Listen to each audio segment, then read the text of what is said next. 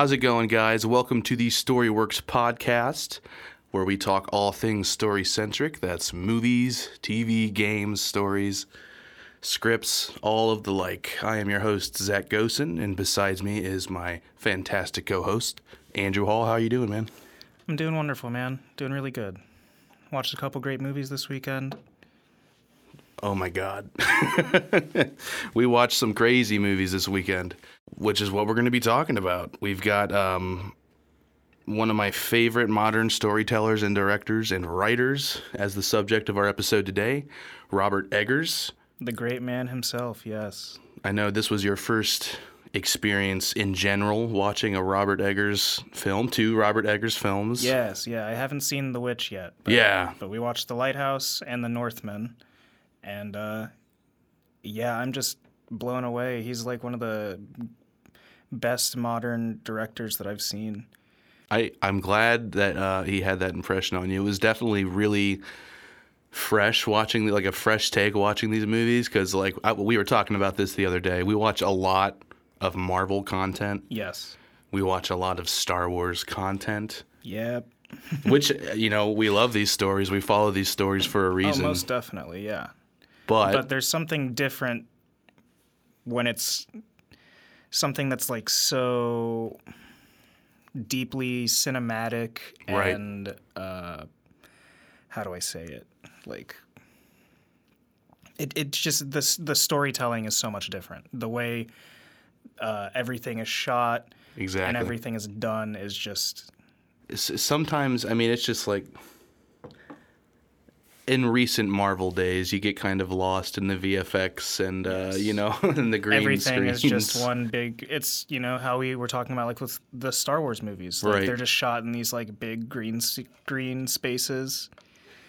But like you know the lighthouse literally shot on a tiny island in nova scotia that they built the lighthouse on. It's insane. I mean, did he he bought a plot of land to shoot the Northman as well did he not or is that I'm pretty sure yet well to build the sets. yeah Because there were at least two big set pieces that they built up, maybe three or so, like the villages and stuff. Um, and that's the stuff I absolutely love to see. Um, so Robert Eggers got his start in 2015 when he did The Witch, which you said you haven't seen that one yet. I've only seen it once, and it was kind of closer to when it came out. okay So I'm a little bit hazy on it, but the things that stuck out to me the most about that movie are the things that I, I love him for to this very day. yeah It's the historical accuracy. Uh, it's his love to delve into research and, and how much he puts that into his work.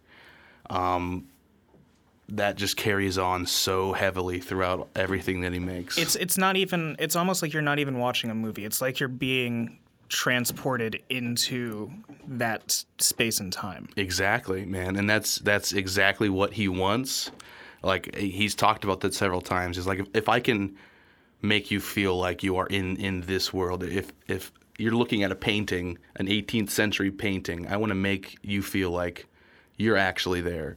Oh yeah for sure and i mean absolutely you know when i watched the the lighthouse it, it felt like you were in the 1800s just like on this tiny rock in the middle of nowhere going insane Yeah, yeah, watching the lighthouse or the Northman. Mm-hmm. Uh, it feels like you're in these crazy spaces in East, like you know.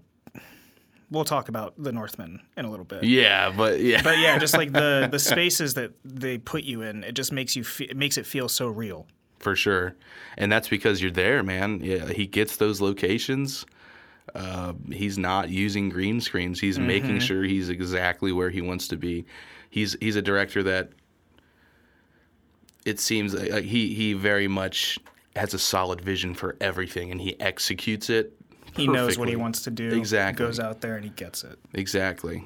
Um, so it's really interesting to look at these two films because The Lighthouse was an $11 million budget. So still smaller, you know, it was A24 that helped him produce that. Um, and then The Northman was a $90 million budget. which is insane. I'm pretty sure The Witch was around 4 million. So he has just skyrocketed. Could you imagine, like, your first movie you make on comparatively to your third movie you make on like pennies? for real. Obviously, you know, five million dollars is not pennies, right. but I mean, Compared to, compared you to know, big Hollywood budgets. and like, yeah, you know, you think of like Marvel movies or Star Wars movies where they have like hundreds of millions of dollars of budget. Right. And that's the thing with those is that so much of it's just going into that green screen, you Mm-hmm. know. I know the Northman had a lot of VFX as well, but they were placing those on top of the, the real life locations. So I really appreciated that. But uh, I want to dive into the lighthouse particularly first because we're going to kind of see what he does with this smaller creative budget, kind of discuss that, and then you know move on to what he did with all of this huge budget that he got and, and how that experience was as a storyteller, trying to get his vision made. Um, so starting with the lighthouse. We'll go ahead and drop a spoiler warning here. Yeah, so um, it's definitely spoiler time. Spoiler time. We're going to be getting into some spoilers. It's Spoiler time. Spoiler time. If you don't want to be spoiled, I really suggest you leave. And honestly, this is a movie that like you you should experience blind. So like Yeah, for sure. I- if you haven't seen it, you should d- definitely endeavor to see it. It's I'm going to put a trigger warning there too, though, because it's definitely uh, deals with some. it- It's it's pretty disturbing. Uh, there's some heavy, heavy themes that he's hitting really hard very in this very movie. kind of sexual themes. Um, isolation, madness. Um, there's some crazy imagery in here, so just a little bit of a warning. But uh, I mean, I I loved this thing. You know, it was a a complete vision, um, and he nailed it from the start. So I, I would definitely see say, go watch this thing, especially if you're interested in the processes that we've been talking about and how this director works and how historically accurate he is. If you are the kind of person who likes watching movies about, you know, insanity, or if you're into like any kind of like almost like eldritch, but not Yeah. not necessarily like It just of, yeah, but just like the the the fears that develop in isolation and for sure. the things that come along with that. I really do recommend you check this movie out. Absolutely. So, uh, with that, we're going to kind of get into this and talk a little bit about the production, about the story, about Robert Eggers' process as a writer and a director. Um, like I said, we're, we're looking at an $18 million budget on this thing, and they ended up making 18 million in the box office. Wait, did I say 18 twice? Yeah. So they they had a uh, they had an 11 million dollar budget yeah, yeah. and then they made 18 million at the box office so this this movie did pretty good um, for for what they made it with which it deserves that you know? oh yeah, And I- absolutely. it took me a while to see this movie but i it was so much hype around it you know? Especially for it like for doing so well for it being like kind of like an art piece in terms Straight of up. like movies that came out like around that time. Right. Uh it definitely feels like something completely different. For sure And I- and and kind of you know you'd think that that might draw people away from watching it Mm-hmm. but no it, it definitely sucked people in because it was so unique and I think it, it sucks people in that are like minded with, with Robert Eggers. You know, he he has been on record saying several times that he finds nothing interesting about modern day. Yeah. He's never going to make a movie that takes place now. Maybe he'll explore the future. I haven't heard him talk about that, but I know he he loves he just loves the past diving into the past and diving into research, um, which is really cool. So, and something that you told me this this story wasn't completely original. I know originally his um, brother came to him wanting to write like a ghost story in a lighthouse. Yeah. Ghost Story in a Lighthouse. That was like the idea. that was the very first, you know, seed planted in Robert's brain. And then yeah, they found out about this like real life story of uh, like two uh, lighthouse workers who got like stormed in one one like during like one of their shifts or whatever, mm-hmm. and one of the uh, lighthouse workers died of an illness like during their like time stuck there right. and the other lighthouse men uh, didn't want to like he was like oh no i'm going to get like blamed for his death Right. so he put him in a coffin and then put him outside and during the storm like the it was such an intense storm that it ripped the body out of the coffin like it just destroyed the coffin and when he finally went out to see he saw the body was gone and it like drove him insane That's insane. Yeah, that's crazy, man. And it definitely fits in with some of the things that we see in this movie. so- definitely some parallels to be drawn. I think both of the lighthousemen in like the ta- like the actual real life event Mm-hmm. were named Thomas, right. Okay. and uh, both characters in the lighthouse are named Thomas. Yeah, you come to find that about probably I don't know midway, maybe yeah, a little bit more. in. Yeah. Um, so yeah, from there he just he he dived into the 18th century um, research. You know the dialect that came with it. Yeah, That he yeah, had William Dafoe perform and, and uh, Robert Pattinson as well. I really loved William Dafoe's dialect in this and, and how just outstandingly he nailed it, man. Yeah. Um, I, you, it, you know, it's always a pleasure to see Dafoe on screen. Mm-hmm. Um, he always dominates like every role he's in. Um, Don't tell Harry. Don't, don't tell Harry. um, just brings like such a power, just like a. Um, I like he. I feel like he being on set with Willem Dafoe, like ups, like the energy of everybody around him. Oh, You know I mean? absolutely. He, he brings out the best in everyone. And yeah, and he's such a legend, but it's not even in a um, it's not even in a um, what do I want to say intimidating way for Oh, like yeah, for other sure. people to be on set because he's such a nice guy Yeah. and he's so dedicated to this being an art and, and just hearing him talk in interviews about these movies he's worked on with Eggers. He's just so kind and thoughtful, and he he talks about the process in such an educated manner. He's such like a like tra- like classically trained actor and everything like Exactly. that. Exactly. And I think he just really respects like the amount of like research and dedication and effort that Eggers puts into his like movies when he starts planning them out. Exactly, and they he contacted Eggers after seeing The Witch. See, you know that. imagine being a small time director and William Dafoe just, hey, let's get some lunch? Oh my God, that's crazy! Like uh, it would be it's like a dream uh, come like what, true. what would you do? yes, please. I'll do anything. I'll take lunch. Yes. Yeah. So so that was fantastic, and Robert Pattinson absolutely killed his yes, role. you know when I say that when I say that Willem Dafoe like dominates the roles he's in, Robert Pattinson is still you know incredible. He, the character that he plays is a very conflicted character with a troubled past, and he he pr- portrays it like excellently.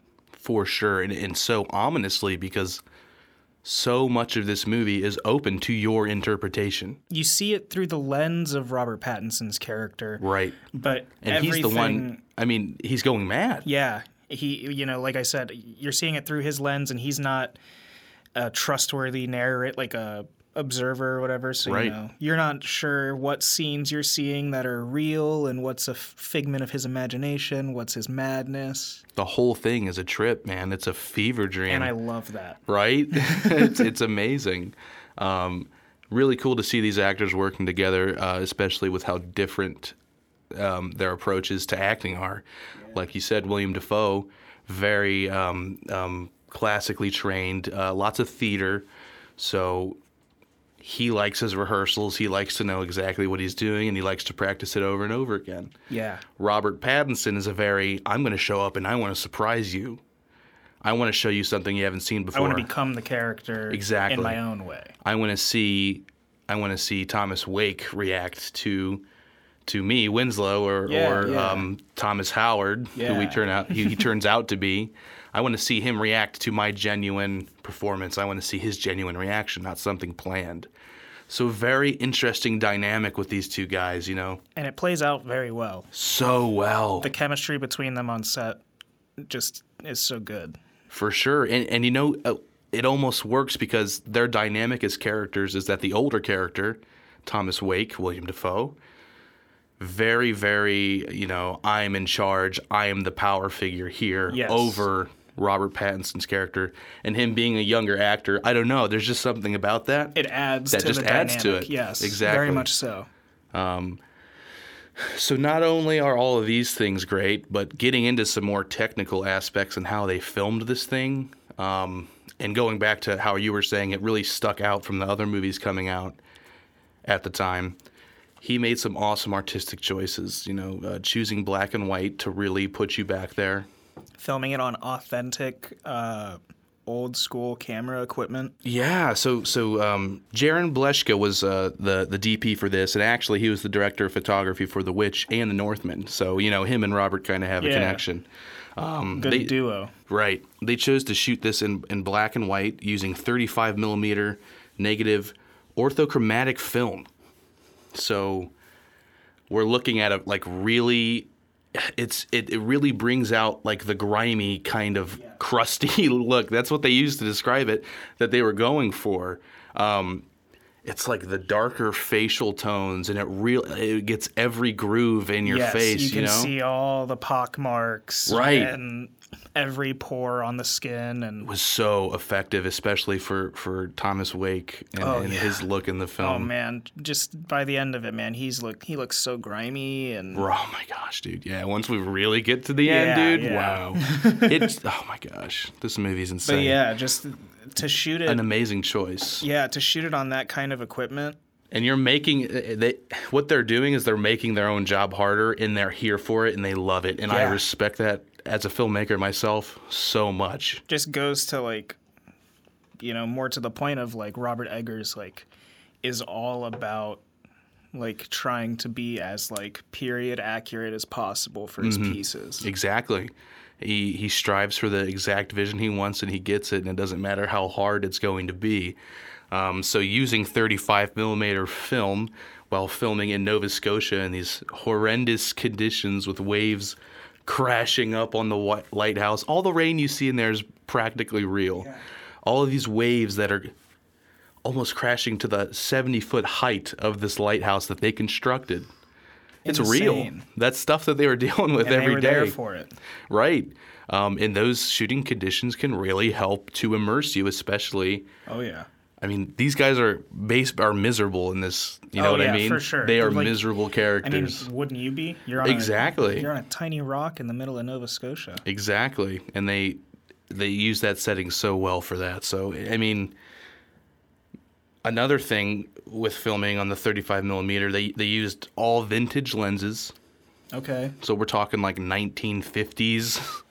Uh, I think even like a 1930s lens. that's crazy was incorporated. Um, and with that, there was so much that they had to take in, like keep into consideration with with lighting, right? Because this negative film, these vintage lenses, it's dark as they had to have everything be like blown out bright Exactly. So like that that candle light that's just enough to illuminate um, William Dafoe and Pattinson is like probably blinding them. You know what It's- I mean? Like it's insane and they're just taking it Oh yeah.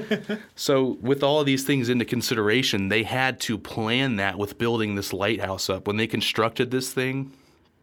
Oh, I didn't even mention the aspect ratio. oh yeah the They the they went with a square aspect ratio. Yeah. Which I mean, some people look at that and they're just like, he's trying to be artsy, but like, you, you could tell how effective that It- was. It makes you feel more claustrophobic. Exactly, and that's exactly how you're supposed to feel. Makes Isolated. feel trapped. Yeah, and it also makes you wonder what's what's off, what's just lying off frame. You know what I mean? What's in those little spaces that I can't see? Makes the mind wander. once we start to dive into madness a little bit, you start to wonder like what is going on. Um, so I, I thought that was incredibly effective, and it not only it just adds to the cinematography and it adds so much to the mood Yes, of this thing. Absolutely. When you're f- watching this movie and you just see them sitting in these in this dark lighthouse as they're like putting their belongings down, Mm-hmm. it just feels miserable. Right.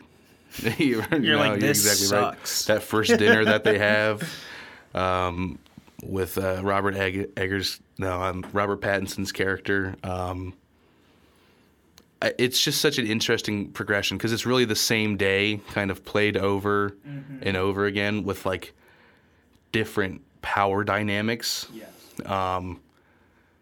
So at first, it's it's really it, it starts out kind of normal, but it's just like wow, we're stuck on this fucking rock here together, you know, whatever. Um, he's got to deal with his old guy's traditions, you know. Thomas yes, Wake's very characters, much so. Yeah, he uh, tries to make him drink at the dinner table, and Mm-hmm. Pattinson is, you know, no, I don't want to. It's against the rules. yeah, and I don't want my pay docked. right, and yeah, it's just they, there's definitely like a dynamic that they set up pretty early on of like uh, Thomas Wake, Willem Dafoe's character, having this hold of power over t- over Robert Pattinson's character very. That's a, a during very strong during theme. the like at least during like the daytime and then around you know the dinner table time he tries to be his friend right. tries to talk him up The alcohol comes out. Yep. And uh, it's just a really interesting dynamic to see him do both sides of that coin. Right. Yeah, eh, eh, and there's even more sides of that going. We're, we're talking more like a, a six-sided- D20 yeah. almost with with how crazy these performances get, man. Um, once the alcohol starts, you know, this Well, I movie. mean, we haven't even before the alcohol even we didn't even talk about the mermaid. Yeah. It, honestly, the weirdness starts off pretty quick. Yeah, as soon as he finds It's his room. literally like yeah, they there's like that opening shot of them like holding their belongings. Right. They go inside, and as they're like putting their stuff down, Robert Pattinson's character, Robert Pattinson's character sees like a little hole cut into his bed. Yep. Reaches in and he finds this like scrimshaw of a mermaid. Like a wooden carving almost. Yeah, and uh, it's you know bare-breasted, Mm-hmm. and uh, he pockets it, Right. And uh, later on, that mermaid comes back to uh, become a part of the plot. a pretty big part of the plot. Yeah. So when I first saw this thing, you know, I'm thinking curse. This is a curse statue, but it gets so it's very psychosexual is the term because Yes. it's more so we start diving into what is isolation doing to this guy and we start to see more themes of, of sexuality pretty quickly start making their way into the film Yes, as these guys are stuck on this rock together. I think it's even like is it the first is it the first night when he sleeps that he uh, has the like the dream of the mermaid, or is it i think well I think it might be the first night that he walks into the water and sees her for the Yeah, first time, and he also sees yeah. Winslow, the back of Winslow's head, above the water for the first time. yeah. And then just under the water, we see the siren, this mermaid, swimming around. and uh, beautiful but terrifying? But straight up, most definitely. Um, Has has gills, yeah, uh, scales, right. And then, and then a shriek. Yeah, yeah, dude. No, that was that part was it had me shook for sure. Um, we move on to then the alcohol is introduced, and it really just day by day starts getting out of control. The the delve. The, best way I describe this movie is just a complete spiral into madness. Yes, I think that's a good way to describe it. I mean, if you want to get as plain and simple as you can, that that's Yeah, what it I is. mean, but then there's all bones, the yeah. Mm-hmm. subtext too. That's what you start kind of looking into. What is this lighthouse? What is the light? Exactly. because to go back to that power dynamic, Mm-hmm. uh, you know, the rules for the lighthouse Mm. uh, state that like you have to alternate shifts on keeping an eye on the light Right. up, up in the light room. But Thomas Wake, Willem Dafoe's character, uh, doesn't doesn't share uh, privileges. That's my light. you see? I'm the only one who tends the light, ye dog. Oh my god, yeah, dude. The dog, the dog dynamic, Heavy, heavy themes very big foreshadowing throughout, immediately. yes. Um, but so you're left to wonder what's in this light. Yeah, it's like this kind of mystical, like I don't even know. It's just a, it's just a curiosity. What is one it? one night as uh, Thomas or as Winslow rather, Thomas Howard, Robert Pattinson's character is uh, like checking some crab traps. Mm-hmm. He uh, finds on his way back to the lighthouse. He looks up and he sees Willem Dafoe's character in the light room, Mm-hmm. fully nude, Cheeks out. just up there. William's got cheeks. Dafoe's got cheeks. He's got I'll tell he's got cheeks. He he do be clapping. he do be clapping. Jesus Christ, dude. Winslow, I'm trying to tend the light. Stop. but I'm dummy thick. Yes, yes. Oh my god. Um But so it's like it, the lighthouse, the light itself almost becomes this object of Desire. yes, very much so. It's almost it's like a sexual desire. There's there's definitely something going on there with that. And being that this theme with Robert Pattinson, you know, straight up, you're gonna see this man jack off at least like two, maybe three times Yes. in this movie. It's it's almost becomes a big like a look into suppressed homosexuality. Yes. And of course, we're not saying that that's there's there's nothing wrong with that. Oh, but no, absolutely. Thematically, But in this just- period, And yeah, I mean, in this time, when you look at sailors, men who are stuck at sea and they're only around men most of their mm-hmm. lives, y- I mean, this can really turn into something that festers within you. So Yes, these are things so. that have been looked at with Robert Pattinson's character. Because when he, we start to experience these things, you know, he's he's sexually inclined about this mermaid, but that's not wholly a woman, you know. yeah, it's And he's almost more infatuated with the fish parts, you know, with the mermaid's tail, with the yeah, gills. Yeah, um, It's like his love at sea is almost from from a couple things that I've heard is is combining with his just suppression. pent up Exactly. sexual desires. Exactly. Um, and a lot of that kind of ties into when you, you find out that he murdered the Winslow character. Yes, you find out that and kind of fled. Ephraim Winslow is not his name. Exactly. He's actually Thomas Howard. That's when we figure out that he is. Yeah. and he uh, does he kill uh, Ephraim Winslow or does he just simply not aid him? I believe. I think he frames it as he doesn't aid him. Right. Like he just He doesn't. He just watch watches him die. But I think, I think they showed a spear or something though, or I think yeah. I mean I don't know. ex- I don't think they say exactly what right. happened to him. Just that he died. It could be open to some interpretation that they might have been lovers though, and Uh, and yes. suppressing himself further. Wins or Thomas Howard, Uh, could have murdered him, or even if he did just let him die, It could have just been. could have had something with that. yeah. oh, for sure. Because as as the, as the movie progresses, we see William Dafoe's character even struggling with with some kind of suppressed, or maybe I don't know. I mean, you definitely see Willem Dafoe Right. jerking off in the lighthouse room. right? There's a lot of jerking off in this movie, guys. It's it's very. It, I mean, It should be called the Jerk House. I they literally describe the lighthouse in the script as like an erect penis. That I didn't know until you told me that. So that even like pushes it in even more. I thought this was going to be just like a curse, like No, yeah, it curse into Madness movie, but it it, Mm-hmm. it turns into of this whole deep thing about sexual repression Exactly. and and madness. dude the the scene where like because what they eventually find out, you know, their shift is done. It's time to get the fuck off of this rock. Their ship doesn't come. Yeah. Uh, like in the story it's based off of. it it never arrives. and whether Big storm it's starts left, brewing. It's left up to interpretation whether or not uh, Thomas Wake, Willem Dafoe's character, like planned for this by getting them both like blackout drunk the night before. Right. When they're doing, you know, they're singing, they're having a great time that night, like they're buddy Mm-hmm. Finally, buddy. he gets him to crack and like start drinking, and they just get he, you know, he gives them like five shots in like thirty seconds, right. and then yeah. they just start dancing and everything, and then yeah, they wake up and it, no boat. I didn't even think about that. That's actually a really interesting observation.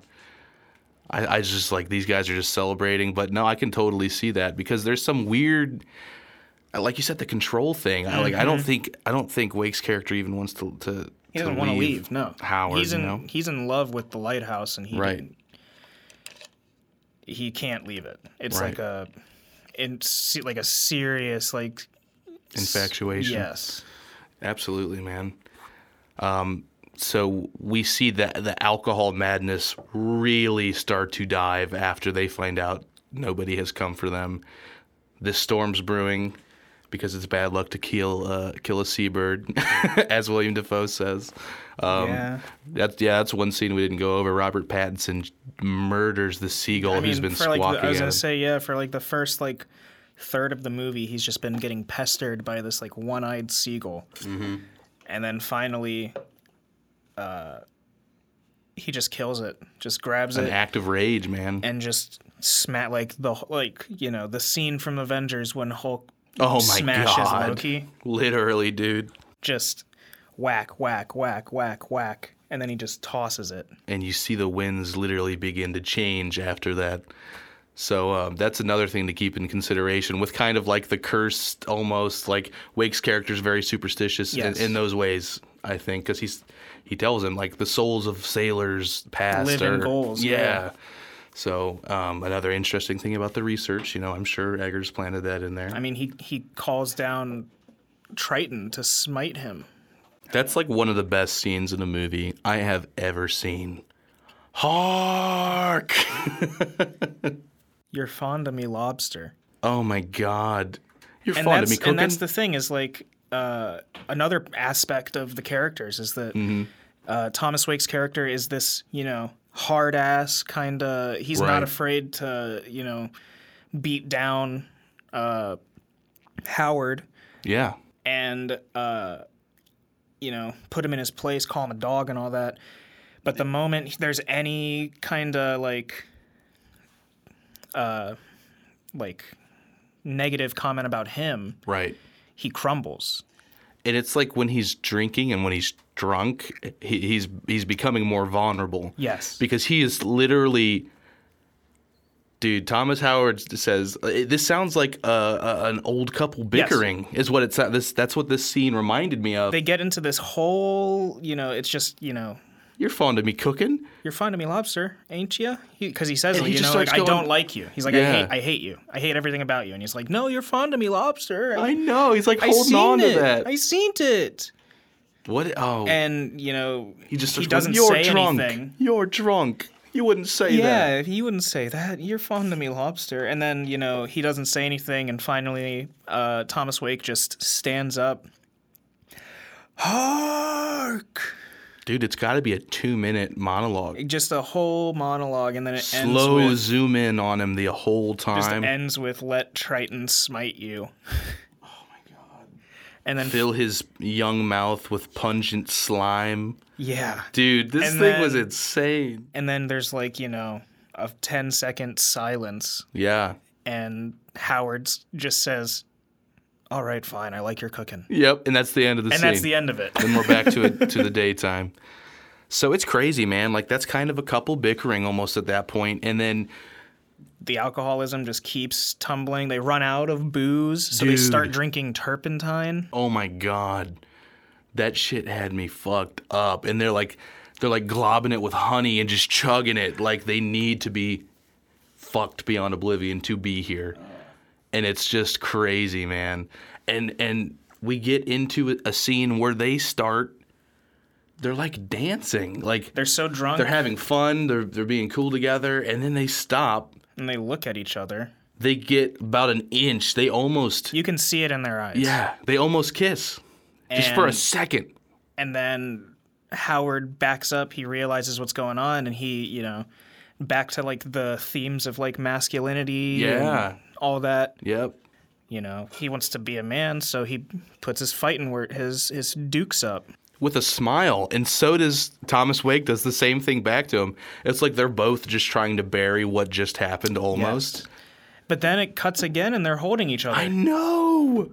It's so crazy, dude. Just like there's so much tension there. I didn't think this was going to be a th- like I didn't know what to expect coming into this movie, but I did that. not exactly. But it's so powerful. It's such a crazy message. There's so much crazy subtext.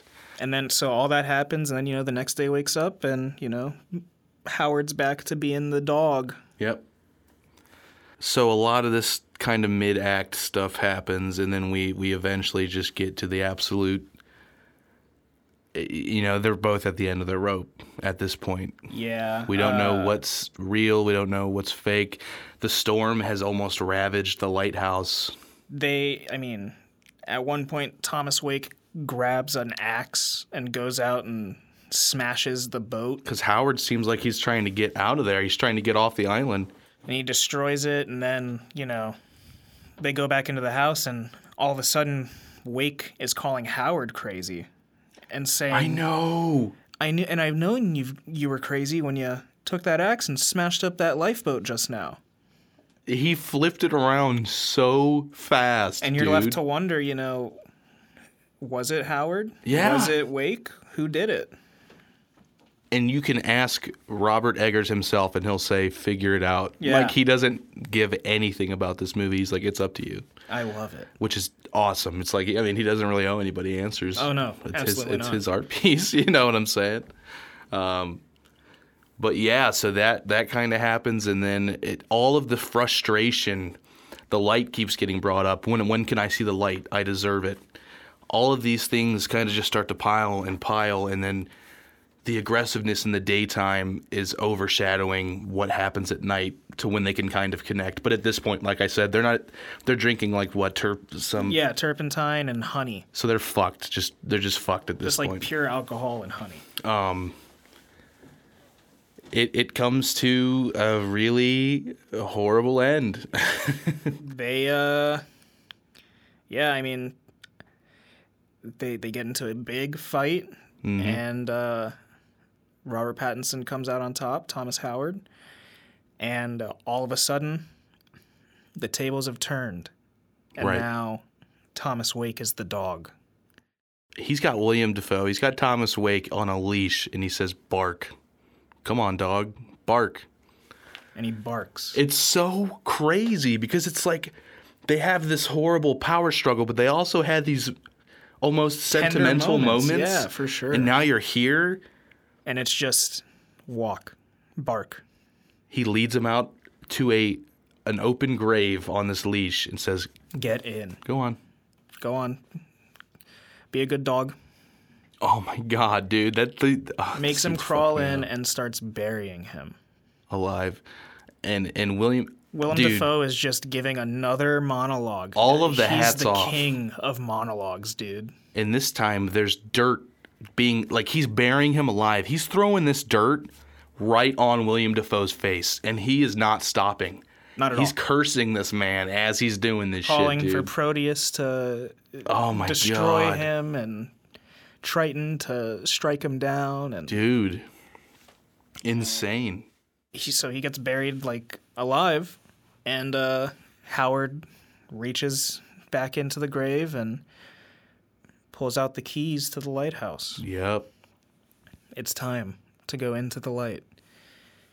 Starts walking back into the house.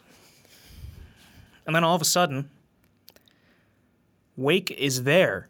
Yeah, I, I was very confused here. I was like, what? I thought he was done Yeah. when he got buried. Charges him with the axe. The light is mine. Yep. Because he, yeah, he, he took that key, man, and he knew. And he slash it like he he takes a chunk out of Robert Pattinson. Just Yeah. slashes him, and uh, Pattinson throws him off, takes the axe, and uh, it's all she wrote for Thomas Wake. Yeah, that's the uh, confirmed ending for, for Mr. Wake He just gets absolutely just decimated by this axe. for sure. And then we find ourselves up in the light. He's crawled up after being like decimated himself by an axe, makes it up through the light, and then it's, dude, that's that's shot. Yeah, we see him opening the light, and it's like you're inside of the light's perspective, and you're looking out at And- Robert Eggers. That's like a Robert Pattinson, and he's just up, yeah. he's just covered in blood. Yeah, He sees it, and and the negative film and how the contrast is working. and the sound. Right, it's like like this is like you failed every madness check up until this Yes. point. You failed all of your sanity checks. And- Incomprehensible, I've been met with a terrible fate. Uh, dude. Straight up. and it's just this shot of Pattinson's face as it's so bright, and he's you know screaming, or Guttural moaning, screams. or and laughing Turns into a laugh. and all you hear is this just distorted audio, just Right. This muffled, like Pier- it's piercing in ways. It's like bass boosted, like uh, drone, It's Right. like siren, we- like drone. right. and then it cuts and uh, or something happens. He I falls think, down the he stairs falls afterwards. down But the then it lighthouse comes. stairs, and then it cuts, and the last shot is Howard strewn out on the beach, Yep. being pecked apart by seagulls. like his whole stomach is gone. It's already been gnawed out. Um, and that goes back to Thomas Wake's first curse that he put on him when he says, may, bad. may Triton strike you down. He says, by the end of that like two minute monologue, he's like, until the seagulls and all the creatures have pecked away your your flesh, Yes. and you've become nothing but the sea. Dude, It's it's fucking bizarre. it's the, it's powerful, it's so powerful. and it draws parallels to uh, other themes throughout the movie, like um, the Greek myth of Prometheus. Right. with like the light of the lighthouse being the Promethean flame. That's something I didn't even think about until you were kind of telling me. And, well, I mean, that shot of Howard being pecked apart by gulls, that's what happens to Prometheus during like the legend. He, so he, Really? he gives the, the fire to mankind so that they can, you know, become civilized or whatever. Just the, the fire of knowledge, I guess you would call it. Yeah. and as punishment, Zeus puts uh, Prometheus on an island to be picked up, pecked apart by uh, eagles. I think Wow. every single day he's pecked apart the entire day, and then at the end of it, he's healed, and the next day starts, and it's for eternity. Greek mythology is so fucked up. Yeah. Dude, it's so fucked up. But yeah, so when I saw that scene of Howard getting pecked apart, the parallels immediately, Immediately sprung to mind. Yeah, no, that's crazy, man. That's really cool. That's something I didn't even think of.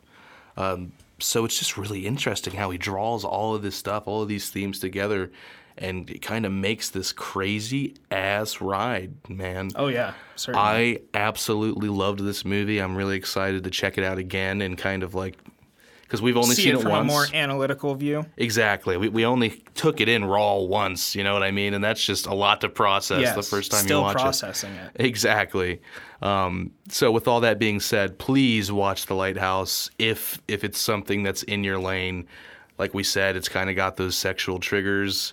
It's a little graphic, but thematically it is a it is a crazy ride. It's an awesome story and it's an awesome look at kind of like f- fragile masculinity trying Very to be much so. strong in, in the 1800s, you know, um, which is a really having cool thing. having these urges, but knowing that that's not the the manly thing. exactly, and just having such a primal reaction to, no, I can't be this way, and and just kind of blocking yourself from it and the damage that that can do. Oh yeah, So for sure. Um, lots of stuff going on in that movie. Definitely check it out. In complete and utter contrast to that film, we have uh, 2022's The Northman from Robert Eggers, which I, uh, dude, this might be within my top five movies right now. Dude, it was. I, I loved it. I loved this movie. Every Spoilers for The Northman. It's spoiler time. We're getting into it because I I have to talk about this fucking movie, man. Dude, it's always going to be spoiler time. We take deep dives into stories. Um, Oh my god, this movie, man. Uh, So being I'm if you ever see me in person, I've got an arm dedicated to Lord of the Rings. I love fantasy. I've always as a kid I was drawn to the look of Middle Earth, the feel of Middle Earth, and this isn't exactly that. But it's it's just shot so beautifully that it almost kind of is. Like you're surrounded by has the- mountains. We're in Iceland. Yeah, it has that that vibe to it. certainly. Exactly. It's not like high fantasy or anything like that. But there's just enough in there to hit there's the a mark. tiny hint of, uh, you know, is there magic? Is Right. there is there some spirituality? Seriously. Who knows? So this is like this is um, Eggers' first swing on a huge budget, you know. Ninety million dollars. Yeah, and I'm gonna say he killed it, and he he utilized it well. Um, it really sucks that this this movie only made about 24 million at the box office. which is unfortunate. I am so sad. People, I, even myself, I was so busy I didn't even get to see this. I would have loved to experience Yes, this to in the see theaters. it in theaters. Oh my it just god! really sucks it didn't perform that well. Hopefully they make some more money, you know, on the back end because it deserves it, man. Everybody that worked on this thing I wonder what absolutely the- killed it. like the dynamic or like what the numbers are for like streaming. That's it. Yeah, it's streaming on Peacock now, so Yeah, if you have Peacock, it definitely out. watch The Northman. for sure. And I know I know there's only like rent it. 12 people who have Peacock, right? like for real.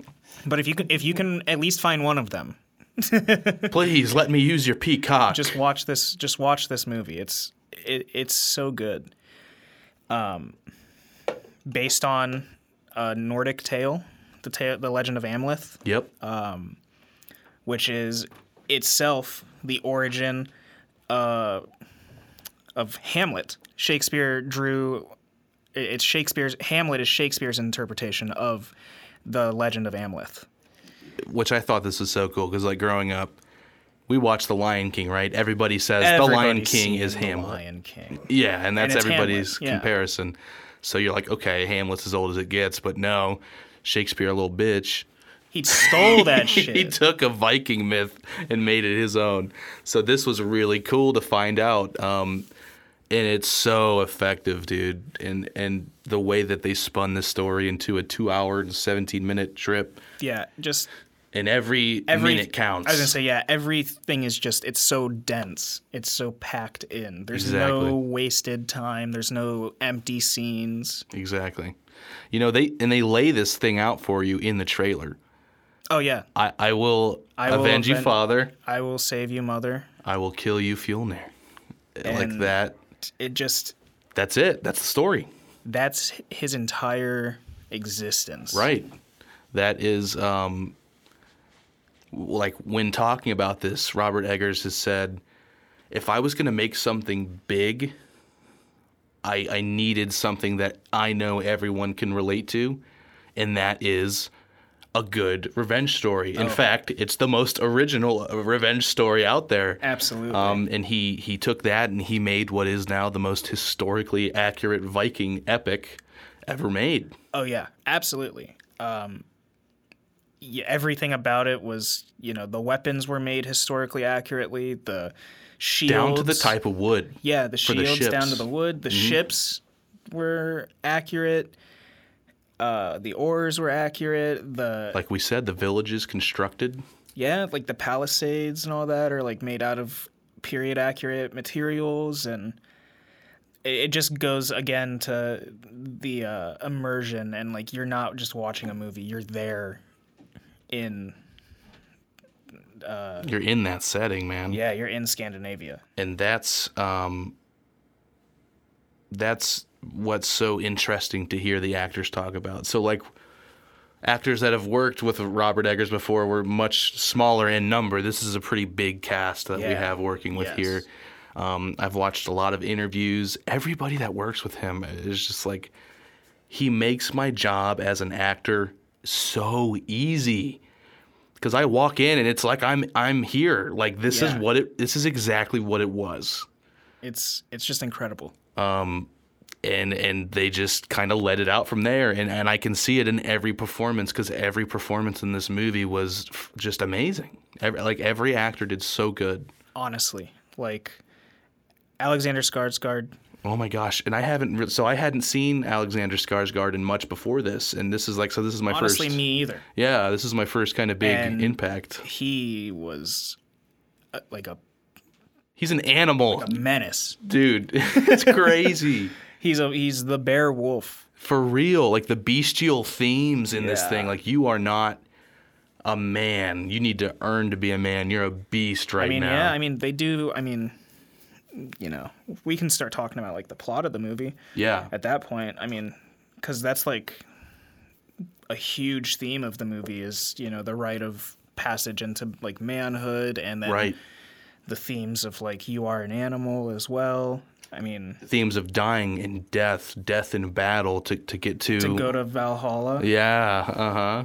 Like the dream of the Viking warrior. Uh, so yeah, I mean, bestial ceremonies yes, that they the, do. the movie opens up with uh, Amleth and his his mother at their castle as his father is returning from a conquest. yeah, and, and it's really interesting. Like I mean, like I said, everything we're seeing there is real.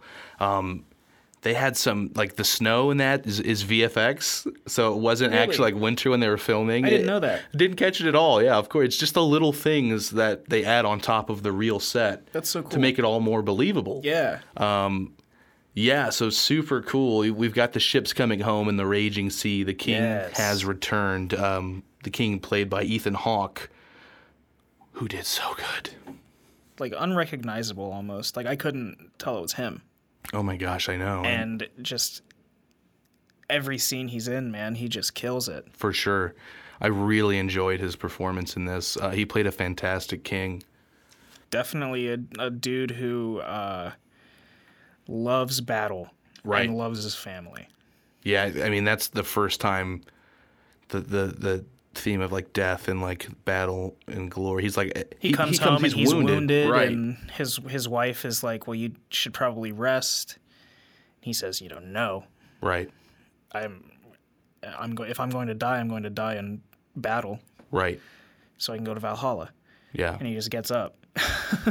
yeah. he fucks off. And then you know they have like their dinner feast for him returning. Mm-hmm. That's when we see Fjolnir for We're the first time. to Fjolnir. The thing about this movie is Amleth's uncle. Yeah. His his uh uh his father's bastard brother. His Yeah. half brother. I think that's a pretty big point to it too, because they make that pretty known. Yeah. Um who seems to have a curious relationship with uh Amleth's mother. Dude, yes. Friendly, at least. William Dafoe's character, the Fool. he- Yeah, he, he's plays again the in Fool. this in a, in a Robert Eggers movie. Dude, I feel like anything Eggers makes, He's down. He might be playing Nosferatu in, in his new movie because Robert Eggers is making Nosferatu next. I, I'm pretty sure. Yeah, I think it's going to be Anya Taylor Joy and I think William Dafoe. Dude, that's insane. How crazy would that be? That's crazy. I'm But- so here for it. he plays a smaller role in this movie, but still an awesome one. He's like so, a court fool Yeah. slash like shaman type Yeah. figure. Yeah, And I mean he see he calls it out right away. He sees uh Fjolnir and Amleth's mother speaking and Mm-hmm. yeah. he calls him out and says, Oh, the queen what's her cup for another? Yeah, dude. Yeah. Fjolnir's immediately like I'm gonna fucking gonna kill you. you. Yeah. and Amleth's dad is just like, No, you can't. That's his right as Yeah. the the fool. yeah. He's like, come on. I keep him around for fun, right? Yeah. He doesn't really keep him around for that, as we see in the next scene. He- Uh, yeah, like that's when he goes into shaman I was gonna mode. say, yeah. The next scene immediately afterwards is uh, Amleth's father uh, taking Amleth into this cave for a, a spirit journey, uh, Dude. a coming of age ritual of sorts, Right. where they turn into not you know physically, but Mm-hmm. in this ritual they become wolves. Yeah. Mm-hmm.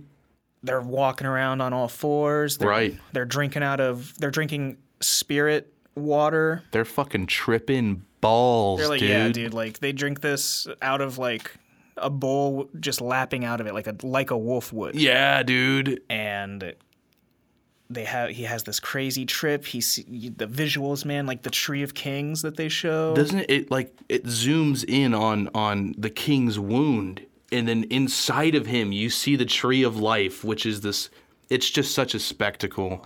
Like like this is where the VFX get a little heavy in this movie, but they look great and it works so well because there's you know when you think of Valhalla, you think of the Tree of Life and these things. It's like a spectacle. It's a magical like kind of spectacle, and he definitely made it look like that.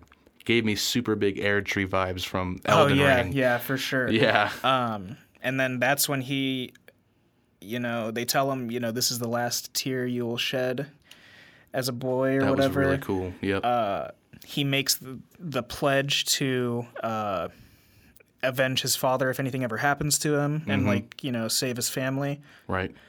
And then, literally the next morning, Mm-hmm. they're just outside in the snow. Amleth is, you know, spinning around, licking snow Yep. drop or snowflakes as they fall. Literally just being a child, you know. Phoom. Arrow whizzes past him into his into his dad. Then two more follow. He's just like run. Amleth gets out of there. Amleth gets out. He, his dad drops to his knees. Some dudes come out, and one of the dudes is Fjolnir, Right. staging a coup. Fucked up. Like we knew this was gonna happen. Yeah, I mean that's it's the this classic. scene was really powerful though. Oh, yeah. Dude, he gets speared three times. They got three spe- he's on his knees. They got three spears in him. and he's still kicking, and he's still Shit had me fucked up. he's still like defiant against. I know, he's like, if you're, you're- gonna do it, just fucking do it. Yeah. And he said, Your rule will not be long. Yeah, He tells him straight up, dude. and uh, Fjolnir cuts his head off after like four swings. Yeah, Oh my god, I know. Let's talk about some historical accuracy. it's not super easy to cut a head off in one go. No. He's like, oh my god, he's hacking at Got to him. cut through that bitch. Shit's crazy. Um, Fjolnir's actor, you don't get to see him shine as much in the beginning here. Yeah. But still, wow, dude. Like I said, everybody just did so fucking good. Dude, seriously. He made a really good kind of antagonizing presence, even not being very antagonizing, but yes. he just had that, that posture and that stature and about I, him. he's almost i mean this is a little bit later on but he almost n- not necessarily becomes a tragic character right. but it's almost like once you get context behind all the events and everything you could almost see like if this mo- if this story was told from the perspective of him Right. he would be the good guy Exactly. and Amleth would be the bear wolf monster the rampage, know? the berserker, Yeah. man. He's literally um, a berserker by the time we see him as a grown man. But that's like, but that's just to say, like, the the depth of Fjolnir's character is very well done. exactly, yeah. And when he's playing off of those emotions in these scenes where he's kind of where, he, where he's killing the king, he's playing off of the emotions that you get. Like you said, you get that context to it later. Going back and watching it again, you can. That's something that just adds more to it. Oh, you know? for sure. So adds then- more to the viewing experience. After you know he kills his dad, uh, he sends his men out to go look for Amleth, Kill the boy. Bring me the boy. and one dude finds him. And I loved, I loved that shot of it's like Amleth's head, like a profile shot, as he's being attacked by this dude, and then as Amleth falls down, the camera turns with him, and Right. it's just like I loved that transition to being on the ground. Yeah. as he's being like choked by Right. Uh, one of Fjolnir's men. Mm-hmm. And then all of a sudden, pulls out a dagger and slices the man's nose off. Dude, that was nuts. Gets up and runs away. The dude is just like, okay, Yeah, and then he just runs. He just walks back to Fjolnir and is like, "Oh yeah, I killed him. I killed him. Yeah, he, fell he, into the, he fell into the water." he got my nose, but I killed him. You know, it's fine. Ouch. Just he's like "I'm- I I'm squirting not out of gonna- his fucking face. I'm face. not gonna tell him that I didn't kill him. Right, right, because you'd be next, bro. So Amleth gets away. He finds a boat, rows into the ocean Mm-hmm. away, uh, and it's the first time that we hear his mantra. Right. His mission. His, his mission, mission, statement. statement. I will avenge you, father. I will kill you, Fjolnir. I will save you, mother.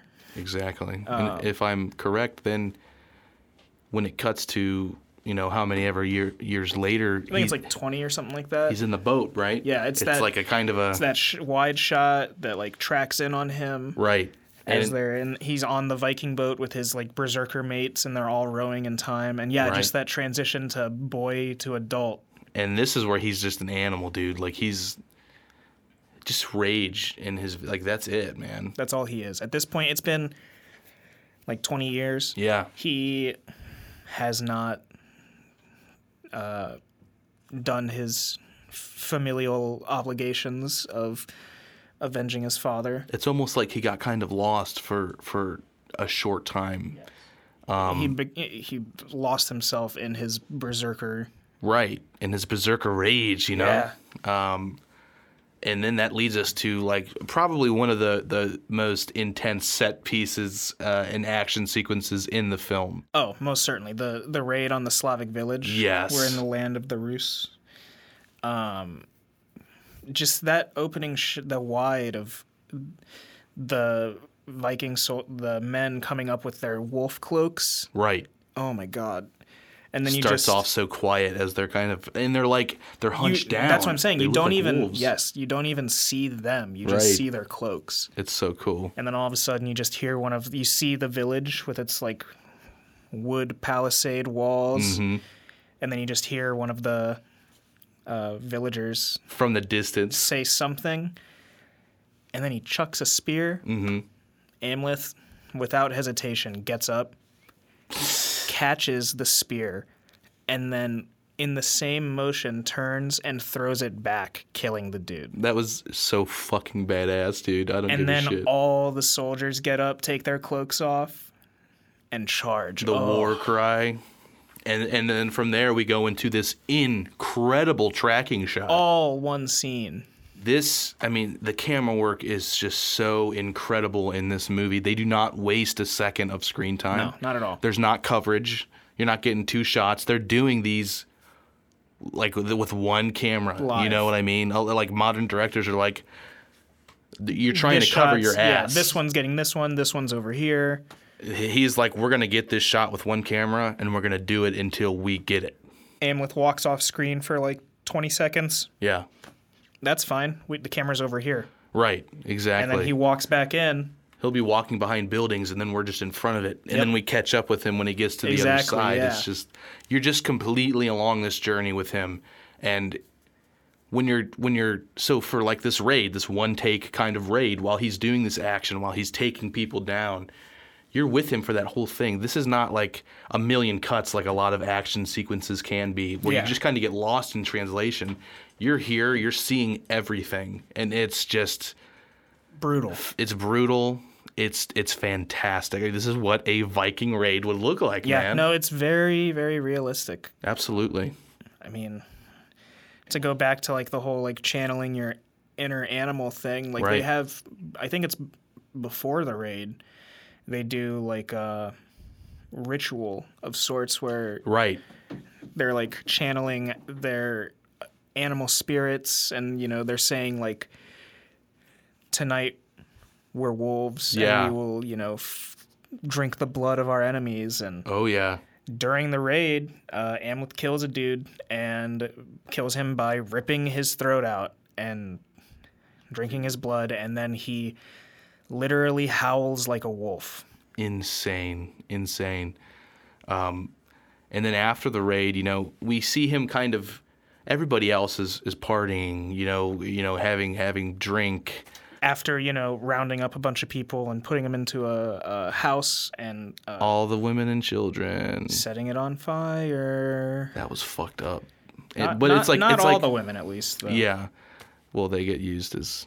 It's very Viking true. It's very Yeah. Um, true to the horrendous things that they did in these raids. Anya Taylor Joy is one of these uh, surviving. She is, yeah. th- slaves. this is when we first see her. So this is Anya Taylor Joy's reconnection with Robert Eggers since The Witch, his first feature, which she did fantastic in that movie. And then seeing her in this, I loved her in this. what a movie. fo- she's like a force to be reckoned with she's to this a point. like Olga of the Birch Forest is her name, dude. and Isn't she's she this like a pagan? sorceress, kinda. Yeah, she like speaks to like the earth spirits, and Yes. the spirits of wind, and Oh my gosh, I love that shit, it's dude. you know up to your interpretation whether or not any of it's legit. yeah. Um, But it's very, very. She did very well. so good, dude. But yeah, so Speaking all the different languages so fluently and so effectively when she's doing these spells and chants. We don't see much of this stuff until later, but this is just our first kind of introduction here. Yeah. So then, yeah, like you were saying, it's that night, and uh, they're all, all the Vikings are partying and everything, having a good time. Amleth is very uninterested in all of that. You Very know, much so. Very much He's- so. He doesn't even with the burning of the house. Like he talks about, he's like, I don't kill walks women. away, I don't. He's not really interested in that. He's he's a warrior and he, He fights warriors. fight. Yeah. Yeah. Um, and while so he's you know not interested in the celebrations, and he walks in. Does he walk into the burnt building? Yeah, he like kind of starts wandering off in the village, and then we get to some of the more like we we return to more mystical kind of witch. He finds this shaman witch lady Bjork. It's Bjork, yeah, She's which back. is really cool. Eggers brought her back after Yeah. she said, "I'm never doing another movie again." and she did awesome, dude. This character was so cool. This like blind seer yeah, gives him like you know brings him back and is like, "You made a vow." right. Does she return his tear to him? Yes. Yeah, the one that Willem Dafoe took. Oh, it's so fucking cool, man. Gives it back to him, and he he remembers his vow. I will avenge you, father. I will save you, mother. I will kill you, Fjolnir. And the next morning, he wakes up and has renewed purpose. Right. He's got a new drive. You know, it's not just that deathly stare in his eyes all the time. They learn he learns that some of these slaves are being sold, uh, taken taken around to different places. Mm-hmm. He learns that some of them are being sold to Fjolnir. Oh God, dude. Yeah. We hear, oh yeah, Fjolnir uh, is in Iceland. Well, wait a second. Amleth says, Yeah, right. "Why is Fjolnir in Iceland?" Oh, that would be because shortly after he killed Amleth's father and staged his coup, Yeah. he himself lost the kingdom to another king. Fucking Invading fucking king. asshole, dude. So he killed his brother for nothing. Your rule will be short. So now he's in Iceland with his little. He, you know, he has got a like- village. Yeah. Yeah, he's got like 10 dudes under his command or whatever. right. And some slaves and he just he commands like a farmstead. Right. We see his son. He he has a his son has grown up at this point. So I mean, before we get Yeah. to there, so he realizes, you know, oh, these slaves are going to Fjolnir. Right. I'll be back. And he and he walks I'll be off. back. He uh, picks up one of the slave brands, brands himself as a slave, and then uh, swims out, climbs onto one of the boats that's being uh, delivered to Fjolnir. Anya Taylor Joy is on this boat. Olga. Yep. This is their like uh, first real meeting. She Right. immediately spies him out as uh, not being slave, Yeah, for sure. but uh, you know they they talk and kind of come to an understanding. Exactly. and uh, now we're in Iceland. Yep. Mm-hmm. And I remember looking at you and we're like, I did not think we were going to get here this fast. Yeah, it's it's very very quick. So Uh. I mean, we're face to face. Amleth is face to face with Fjolnir like really quickly. Um, uh, like after all of this happens, Yeah, he the sees slaves are lined up, and the way he displays that tension of Fjolnir, because Fjolnir just comes face to face with him. He doesn't recognize him at all. Yeah, there's nothing there. But but Amleth's, oh my god, He just has that rage. It's so good and it's just played so well. You can just see it in his face, man. So this went. The story takes a complete turn to what I I could have really thought. I didn't think it was going to be. I did not think it was going to be like we're sneaking thing. around. Yeah. we're trying to. It pretty much becomes him and, and Olga trying to figure out. We're going to make this place hell. We're going to make this place Everybody's a gonna fucking hate it. yeah. He gets like a he gets like another vision one night. He meets another uh, like a witch, yeah, like another seer. the He Witch, Yeah, who tells him of uh, the legendary sword, Draugr. dude, that shit was so sick. this is And- where we get more like fantasy feely almost. Yes, it's a named sword. It has this power. It was quenched in like the blood of his of its enemies. it thirsts. It can only be drawn like at night or like when the penultimate battle comes or Yeah, whatever. right. And he sends Fjolnir or he sends Amleth to go get it, and Mm-hmm. he descends into this crypt. In that same in that same scene isn't isn't Oh, the final battle prophesized as well? Yes, he gets. We got to talk about who's telling the story yes. too. So yes, this he witch is telling this tale, and he pulls out Willem Dafoe's the fool head. It's like a um, Skull, skeleton like a almost. skeleton, like a point. like a mummified head Uh-huh. with like his eyes are still in it and Mm-hmm. everything, and the teeth are there, and and his voice like speaks beyond Yeah, the grave, man, yeah. and tells the story of the You legendary will- sword. yeah, you and then you know states that you know you will f- f- kill him uh, at the gates of hell. Is where Yeah. your final battle will be. Uh huh. and he also tells him that he will have to make a choice between uh, kindness for his kin Yep. or hate for his enemy. Exactly. And that is a theme that will come back because I mean, when you first when he first gets that, you're like, Right. I don't have any kin, hate for my enemy. Yeah. Like, yeah. like the only person that I have kin with is my mom. right. I'm gonna save her.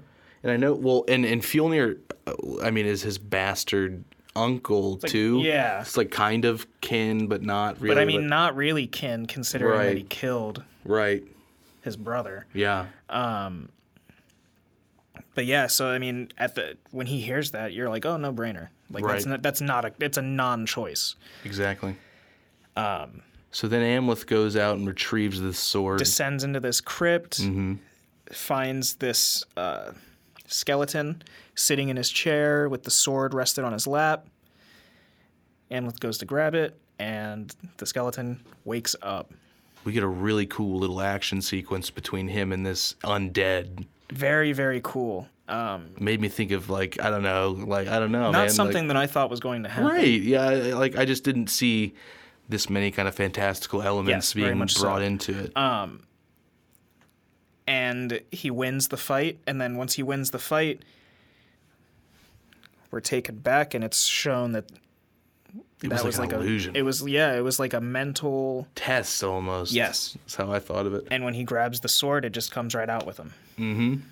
and then he's like it's time to cause chaos Yeah. He meets up with Olga, and then you know, it's pretty much he says we're going to make this place hell until my destiny. he's like, yeah like i he's like i'm not going to kill them right now because the sword wouldn't allow me Right. to my destiny is to kill him at the gates of hell so until then i'm just going to fucking ruin this man's life straight and just up. starts, you know, has Olga like drop shrooms into like the stew. Dude, yeah, and they just start planning these things at night. Um, He crawls out of his like slave quarters and Mm-hmm. fucking stabs people and kills and he leaves messages, man. Yeah. He leaves markings. and then, you know, one day Fjolnir takes some slaves with him and goes out to this uh like parlay with another like uh clan or something Mm-hmm. and they play this like ball game Right. Yep. and uh the mountain That's the what we. actor the actor yeah. Mm-hmm. that plays the mountain in the in Game of Thrones is uh, one of the characters. This absolutely just stacked man. Dude, yeah, because I, I was like, I just saw the size of this dude, and I was like, that has to be him, right? Mm-hmm. That has to be him. And we finally got like more of a close up. We're like, yep, And, he was dope. oh yeah for Cool sure. ass shit, man. Uh, something happens during the game, and uh, like the Fjolnir's team is like losing, and Mm-hmm. uh, Fjolnir's youngest son now that he has with uh, With the queen, Amleth's yeah, mother. Amleth's mother. Which, uh, by the way, forgot to give Nicole Kidman a shout out. The queen, the actress who plays the queen, Yes. also fantastic. Yeah, just I like thought she did everybody really in this film. Um, but yeah, so they have a kid together now, a Yep. young a young boy, who uh, because his team's losing, takes the ball and just runs out onto the field. Right. The mountain uh, appears and is like, I'm gonna fucking kill this kid, dude. I'm trying to win this game. The because the kid's going for the ball. yeah. We're He's not like, we're "Oh, not playing yeah, uh, no, touched football. You know what I'm saying? no. We're playing. I'm gonna I'm gonna brain this ten year old. yeah, like literally. Um, and Amleth saves him, Yeah, tackles the dude off of him, and like brains him. exactly. And this puts Amleth's character kind of above the other slaves. He gets like a promotion. They're Yes. like, don't get don't get this twisted. You're going to be a slave. Like you're still a slave, but you're just You get to in tell everybody else what to do. yeah, you're just in charge of other slaves. Yeah, He's Pretty the much. manager, literally.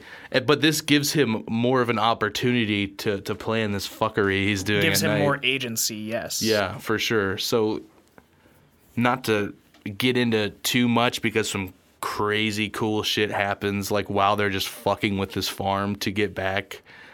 There's so much um like Nordic uh imagery. yeah, that- like how you t- um, is seen. I mean, yeah. There's like you were talking about the Odin influences that I didn't even catch. Yeah, I mean, eventually he he uh, kills Fjolnir's oldest son, Yep. rips his heart out, Yep. Uh, kills a bunch of Fjolnir's men, and like And Fjolnir wants that heart. because it's like a a burial type thing. Like, yeah. you know, like, if you can don't you have not the- cross over? Probably, I would assume Yeah. something like that. Um, and then you know he kills a bunch of his dudes, Mm-hmm. and then like pierces them together. oh my god, that was so fucked up. into like a seven armed like horse, Yeah. Which is an allusion to Odin. Yeah, and see, I didn't even know that. I just thought he was just like plastering these guys up. So when you told me that, that's a really cool connection to be made. Yeah, because he uh, gets help from like ravens throughout the movie, which is also a sign of Odin, and it's also Right. uh, related to his father as well. Yeah, who's associated with ravens. Exactly. It's like a whole whole thing, which is just so cool. Right. But yeah, so they're just causing chaos on this Yeah. farmstead. And um, you know, eventually there's there's a uh, this romance that's developing between Amleth and Olga, which so is so a- good. That was part of his like promotion thing was that he got he got to pick a slave to Yeah. sleep with for the night, yeah. and he chooses Olga, and Right. and you know they sleep together, and afterwards it's sh- she's like in love with the dude. Yeah, and and it's really cool to see this connection because Amleth plays it off really well as a guy. He's just like, I've not experienced this before. I mean, he literally says at one point like. All I am is hate. Yeah. I wish that I could leave it behind or something. I like know, that. which is really cool to see some like see him struggle with that because Mm-hmm. he's developing his feelings throughout this thing. You know what I mean? And this is when it when that earlier prompt of Mm-hmm. You're gonna have to choose kindness for your kin or hate for your enemy, it starts to become a more uh, gray question. exactly, Um, exactly. Yeah, dude, it's just it's so good, man. I it, and I love their dynamic of like the them two against the world. And they didn't, yeah, because they didn't have a lot of time within the movie to make you like buy into this romance. But the time that they did have to spend on it really nailed it in for me. Like, Yes. they had such a great chemistry on screen and and between their characters. It was just really sweet she to was, see. you know, she immediately like says like because he tells they're talking before they you know have sex. yeah, they speak and she's like, "Are you planning on escaping?" And he's Mm-hmm. like, "Yeah, I'm gonna kill Fjolnir, and then I'm gonna escape." Uh, and she's like, "My, I'm Olga of the Birch Forest, and I too intend to escape this place." yeah. And it just becomes like So now we've we've got the Viking brute and like the enchantress almost the. as a I think the line she says is like, "Your your sh- strength breaks men's bodies. My cunning will break their minds." Yeah, dude. Yes. And, and we see that. We definitely see that very much so. Um, so it all comes down to to the destiny, you know, the prophesized I mean, well, vision. yeah, he After after, I mean, Amleth strips pretty much everything that Fjolnir has. We even he find gets, out. I mean, he. what is it? I'm trying to think of like the the timeline of events because he capture he gets he he sac like he gives himself up Right, because Olga gets discovered, and so he gives himself up. And he's like, I'll give you the heart Right, for her. that's kind. that's his bargaining point. He's, he has his son's heart. Yeah, and then uh, he gets captured and beaten and tortured or whatever. Right. And uh, Was it before this that he talked to his mother too? I think this is before he talks to his mother. Okay, gotcha. I think so. Okay. Um. Yeah, no, because he gets, he's kind of hung up. He's strung Because he escapes and then Right. he comes out and then he talks to his mom. yeah. Right? I yeah. think. I think you're So right. So yeah, so he's he's there, hung up, and some ravens fly in Yep. and they peck at his ropes Mm-hmm. and they free him, but he's still you know too weak to escape. Right. And we get this vision of a Valkyrie. Yeah. No, that does happen at that point, which was really cool. I love the design of the Valkyrie. and and it's it's made to appear as if this Valkyrie is saving him, Right. spiriting him away. And when he wakes up, uh, he realizes that it was no Valkyrie; it, it was Olga. Right. She saved him. Uh, and then you you get that shot of the Valkyrie like riding through the air Yeah. As it's like Up to Valhalla. as it's like screaming, Uh-huh. No, I love that. beautiful and terrifying. Exactly.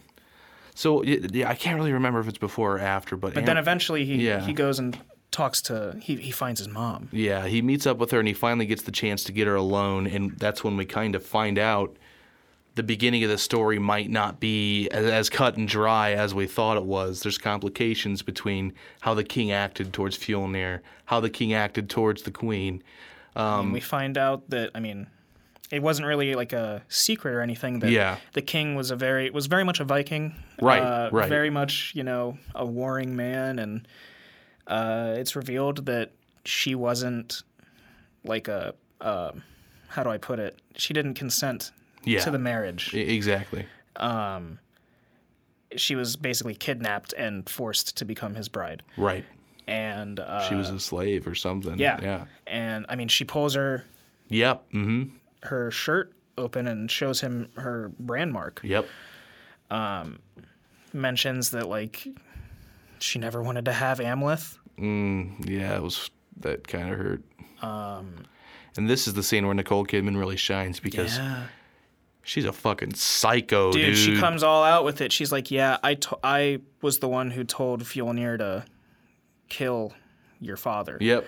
and to ensure that there would be no retribution, you had to die too. Yep. But now that you're here, what if you killed Fjolnir and then I married you? And she like kisses him. Dude, I was like holding my head. Like I was it- like, like a full on like tongue. yeah, it was fucked. And Amleth is just like, What? She just shook his whole world, like saying your dad's a piece of shit and your mission is garbage. It means nothing. By the way, you can if you kill him anyway though, I'll fuck you. And this is the dude who just wanted to save his mom. He wanted like he literally like- just wanted to save his mom. And then, like, you find out, yeah, and then the earth-shattering revela- revelation that she ordered his death too. yeah, yep. That fucking hurt, dude. And he's like, "Well, that's that then." Yeah, like fuck off. Yeah, So that just kind of twists everything around, you know. That kind of that created a turmoil in me. You know, I knew his dad was a Viking and whatever, but like, mm-hmm. How honorable is like? Obviously, you have to avenge your dad, right. but So there's that. That's when it adds this kind of gray area, like what's going on. Mm-hmm. Eventually, we kind of get to the conclusion. We find out that Amleth um, is bearing children with Olga, and and Olga's like, "Let's go, let's get out of here." Kindness for your kin, you know. Um, at this point, uh, A- Amleth has uh, killed his his mother. right? she attacks him after he like refuses her request and he cuts her down and then as like like Oh, immediately God, right after he cuts her after he she she stabs him the 10 year old boy leaps up on Amleth out of nowhere and just Dude, he's stabs gotta him. stab him like six fucking times, yeah, man. dude, stabs him like six times, and then Amleth just throws the kid off and cuts him down. Yep.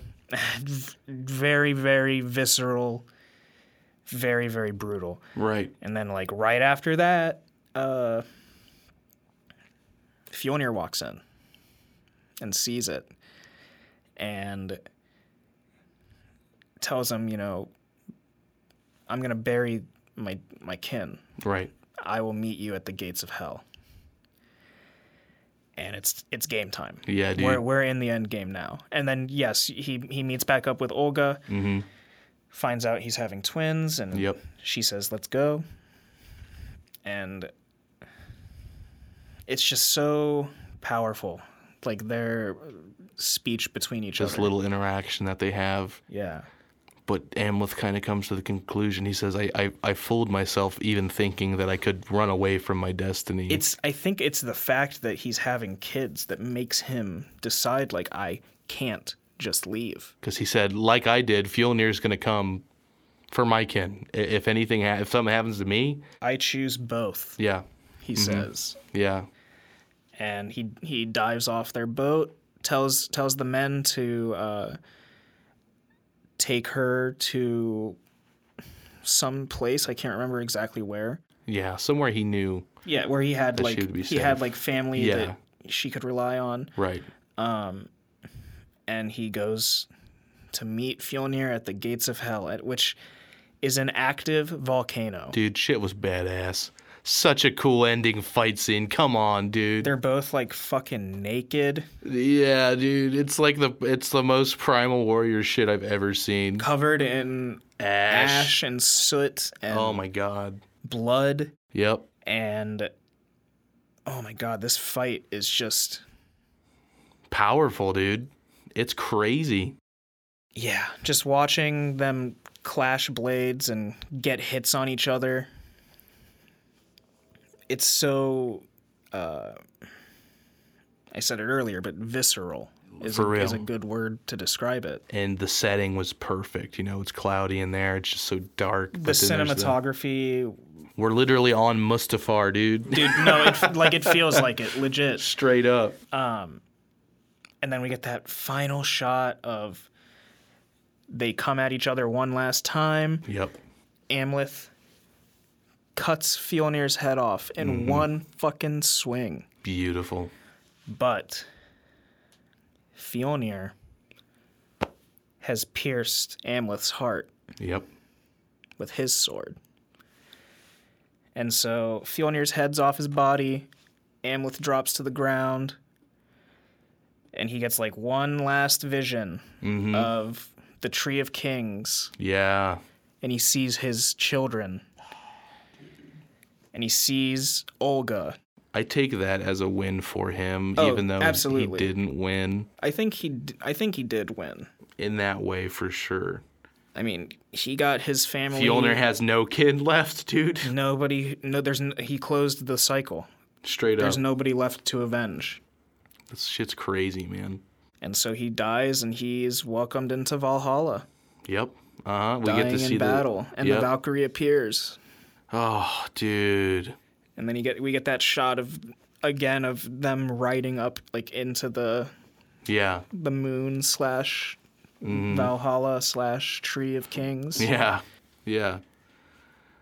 What a fucking movie, man. So I mean, insane. he he says that it's a story that appeals that can appeal to everyone and that's true, but there's also so much more to it than that. Yes, it's so There's so much, much more than just it. a revenge tale. Right, and it's not like big Viking crazy battles the whole time. It's a lot of sneaking around the city, making or this little village, and making things happen, um, and and turning the tides against these guys.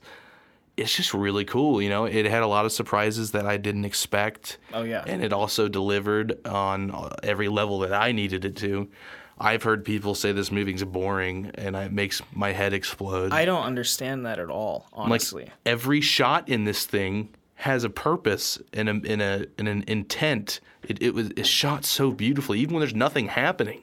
yeah, I, I just I'm I'm like glued to that screen. I was blown away. Right. All the performances are so. You got a shotgun of good. dopamine in the face after this movie, dude. Yeah. I mean, like, I mean, not like immediately after, like, while the credits are rolling, you're sitting there just like, Taking it in. but like, yeah, no, watching the Thinking movie about the, is the so huge, good. wide landscape shots of Iceland. There's always snowy mountains. There's big, lush green fields filling the background. It's, It's, just so good. everything about it, man. I absolutely loved this movie. Like I said, it's it's almost got to be in my top five. Yeah, I, I mean, it's definitely my movie of the year right now. Yeah. Oh, for sure, dude. Most definitely. Um, if you think the lighthouse is a little too abstract, a little too obscure for you, I'm going to go ahead and say, watch The Northman. 100% watch The Northman. Um, other than that, I think that's what we got for this episode. Hell yeah! Thanks so much for coming on and talking as always, man. I Oh, dude, appreciate it. I'm happy to be here. awesome conversation about Robert Eggers. We need to get uh, Andrew to watch The Witch now. Go yeah. back to his first movie. Oh my god, and see how he uses a four million dollar budget. dude, it's gonna be insane. Yeah, I'm down. absolutely. So, uh, thank you, Andrew. Thank, Thank you to. Davis Woodring with six two six Sound for making all of this possible. The as main always, man. absolutely, my main dude. Um, stick around for more, guys. We've got more episodes on the way. We've got more topics. We're going to start talking about more things involving games, comic books, um, scripts, all that kind of fun stuff. So stick around, guys.